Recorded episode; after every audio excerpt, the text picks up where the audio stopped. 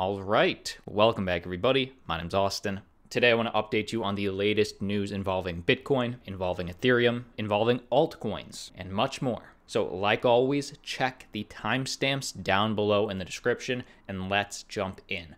What a crazy world we live in, where at the end of 2020, one of the legends of Wall Street, Paul Tudor Jones, heavily respected in the traditional investing world, is on Yahoo Finance today, laying out the belief that Bitcoin right now is undervalued, much like the internet was undervalued in the mid 90s. He makes it clear that he's not all in by any means, and 10, 20 years from now, there will be many sovereign nations, probably with their own digital currencies. That's where we're trending towards. But from an investment perspective today, Bitcoin is that digital gold. Watch this. Can we talk about inflation for a sec? I, I, know you're you wrote this letter back in May, and I will preface it. I know you're not a flag bearer for Bitcoin by any means, but you did have a fascinating thesis. Would love to kind of get an update on that, especially at current levels, and how you're thinking about the cryptocurrency in the context of your portfolio.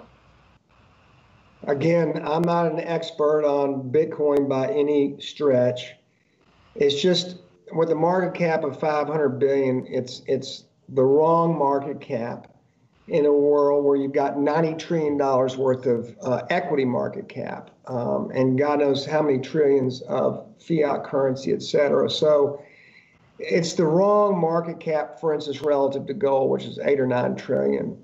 The, Bitcoin reminds me so much of the internet stocks of 1999 because the internet was in its infancy no one knew how to value it because of the world of possibility that lay ahead. What you can be certain of is that probably 20 years from now, uh, our kids and grandkids, whatever, all of us will be using some type of digital currency.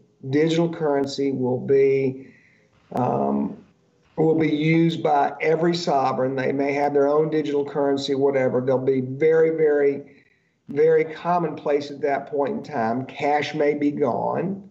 Uh, and so, in that world, where does Bitcoin fit in, um, as well as some of the other uh, cryptocurrencies? Where does uh, Ethereum or Tether. I kind of, I, I don't know. I'm not smart enough to figure that out. I think um, that Bitcoin, if I if I really had to kind of guess what the future is going to be, it's going to be a, a lot like the metals complex, where you have precious crypto. That might be Bitcoin.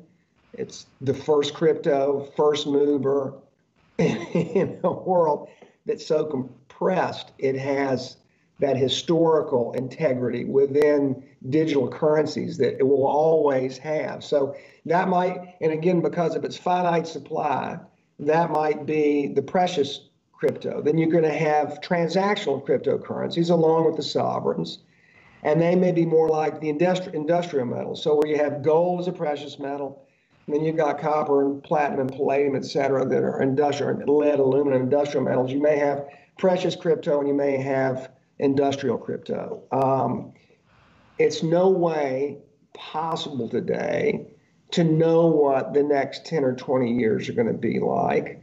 And I know that if I was if I had to again take a position on it, I'm gonna I'm gonna take the brand name, which is Bitcoin. I'm going to assume that it's the wrong price for the possibilities that it has. Uh, and I'm going to assume that the path forward from here is north. Wow. What do you think? This is the first cycle in cryptocurrency where smart money becomes the cheerleaders for Bitcoin, becomes the educators for Bitcoin. Think about that.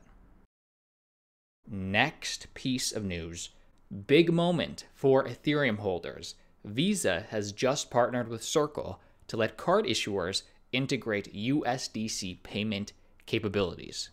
Check this out.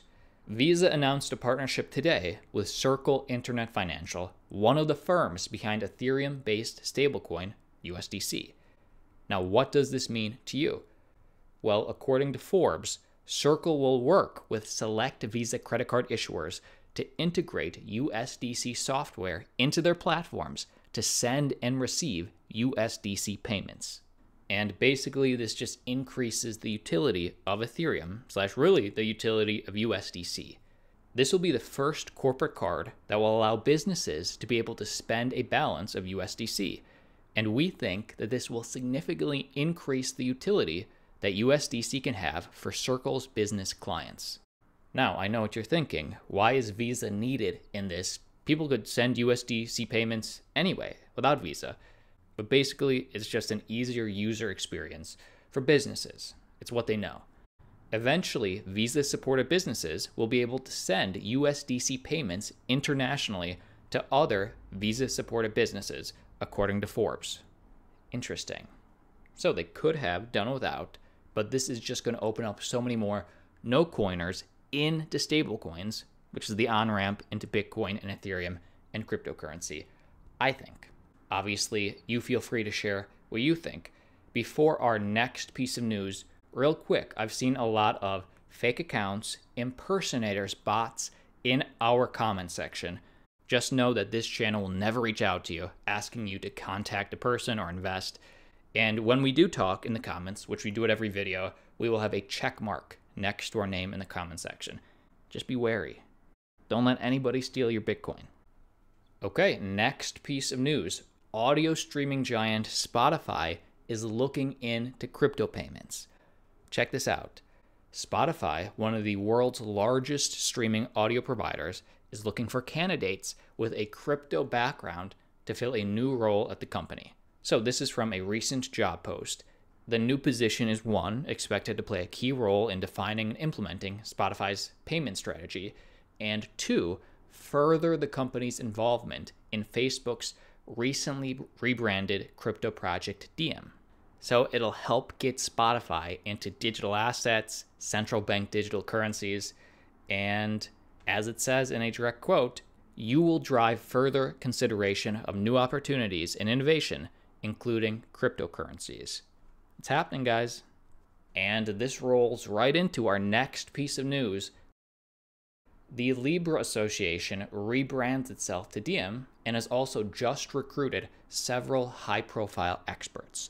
So Libra's not dead in any sense, and now transitioning to the name Diem, which denotes a new day for the project, the Diem Association will continue to pursue a mission of building safe, secure, and compliant payment systems that empower people and businesses around the world.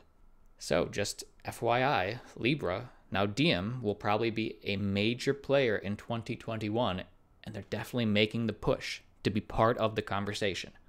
Okay, let's get to the latest altcoin news and also a 60 second word about our sponsor. And yes, the timestamps are below. You could skip it or you could stay with me. Be with me on this. They support us, I want to support them. BlockFi, of course, is offering traditional banking services to cryptocurrency investors. So you can put your crypto to work, earn up to 8.6 APY with a BlockFi interest account, and for a limited time, get up to a $250 crypto bonus with a deposit of $25 or more. Link down below, check it out. So basically, if you have Bitcoin, Ethereum, Litecoin, or a vast array of stablecoins, you can grow your wealth a little bit in a passive way. You know this, you like this. In today's little segment, let's talk about the crypto backed loans. So basically, it allows you to access liquidity in USD without actually selling. So by using your crypto as collateral, you can unlock up to 50% of the value of such assets in USD, and you can receive the funding the exact same day that they receive the collateral. So, what are the details? It's a 4.5% interest rate. Uh, you can receive this loan duration for up to 12 months. And again, a link down below, or use the link blockfi.com slash altcoindaily. Okay, next piece of altcoin news. Theta Labs launches its blockchain video delivery platform in beta. So it finally happened. The video platform is out. Edgecast is a decentralized application, DApp, built on Theta's peer to peer video blockchain technology powered by the Theta Edge network. According to the announcement, the network currently consists of over 2,690 nodes worldwide. So, would you use this? And would you use this for something like the DApp allows for the capture of video, transcoding in real time before caching and relaying that content to users globally. The network is also responsible for powering the firm's esports streaming platform, Theta TV. And what's interesting, as part of the launch, the World Poker Tour will offer around the clock content on Theta Edgecast.